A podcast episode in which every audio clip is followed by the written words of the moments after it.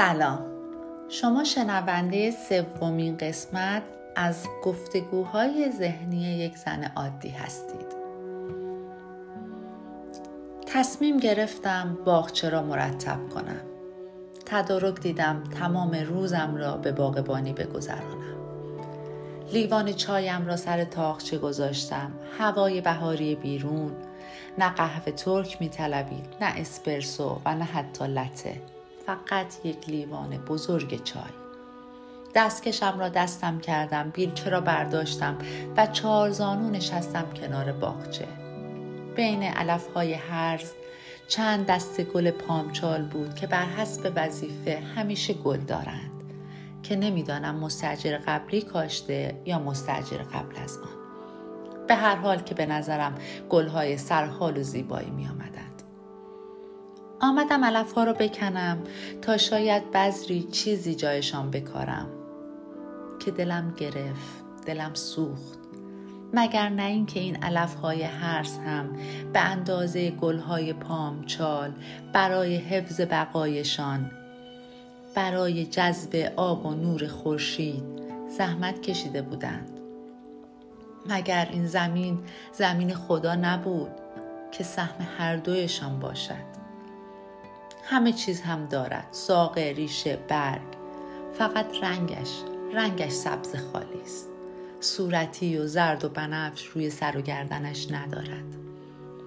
به زمانی فکر کردم که نمیدانم چه کسانی و بر چه اساسی معیار زشتی و زیبایی را بنا کردند، که کلاغ پرنده زشت باشد و پرستو زیبا و خواستنی، که چنار درخت کنار خیابان شود و بید مجنون درخت عاشقانه بیقرار، که هوای ابری دلگیر شود و هوای آفتابی نشاط بخش. چه شد که تصمیم گرفتند اسم دخترانشان را بگذارند دریا و صدف و ساحل، بلی از شن و ماسه و سنگ یادی نکردند؟ چه شد که مرغ و خروس بی ارزش شد و طاووس و طوطی گرانبها؟ این دستبندی ها را چه کسی برای نسل بشر خط به خط نوشت؟ مثلا چی شد آدم ها تصمیم گرفتند به چشم سبز و آبی و عسلی بگویند خوشگل و به بقیه بگویند عادی؟ مثلا چه کسی اصل زیبایی بینی را به سر بالا و سر پایین بودنش گذاشت؟ البته من از این قاعده مستثنا نیستم و مسلما چشم‌های عسلی و موهای بلوند و لب‌های گوشتی نظرم را جلب می‌کند.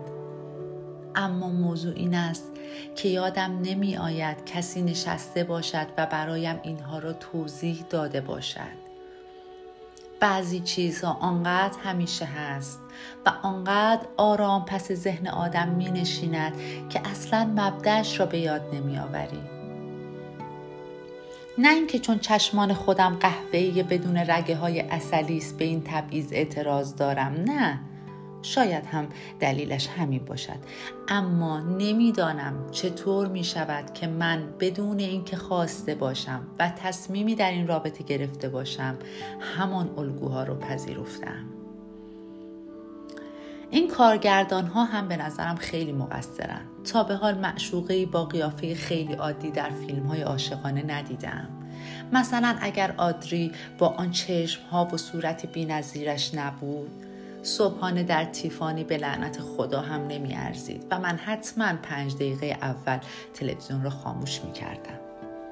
اما چطور می شود که چشمهایم، مغزم، ذهنم با یک تصمیم جمعی ناخواسته همسو شده باشد؟ چال لب، گونه سیبدار، پلک بلند، پدیده های نوظهوری که همه ما موافقیم چهره را زیباتر می کند. خودم هم از گفتن این ویژگی ها تعجب کردم، نمیدانستم بلدشان هستم. ما عجیب هستیم. برایم عجیب تر است که چطور می شود قبل از اینکه زیبایی و زشتی را از هم تشخیص بدهم معیارش را یاد گرفتم حالا هر چقدر تلاش کنم تا علیرضا خمسه و برد پیت را به یک اندازی زیبا ببینم امکان پذیر نخواهد بود. دوست داشتم برگردم به 4-5 سالگیم و دوباره برای خودم شکل آدم‌ها را تعریف کنم. آن وقت حتما به خودم یاد می‌دادم. چشم‌های زیبا هستند که حرف بزنند. لب‌های زیباست که بخندد و ببوسد. گونه‌های زیباست که اشک رویشان بغلتد. موهای زیباست که نوازششان کنی، دستانی زیباست که گرم باشد و بینی خوش فرم است که عطر تنت را فرو ببرد. کاش قدیم ها که داشتن زیبایی آدم ها را تعریف می کردن می دانستن که قلب به روی چهره تأثیر مستقیم دارد. غروب شد و من هنوز مشغول نوازش علف‌های هرز باغچه بودم. بر اساس کدام باور غلط باید از زندگی ساقطشان می‌کرد؟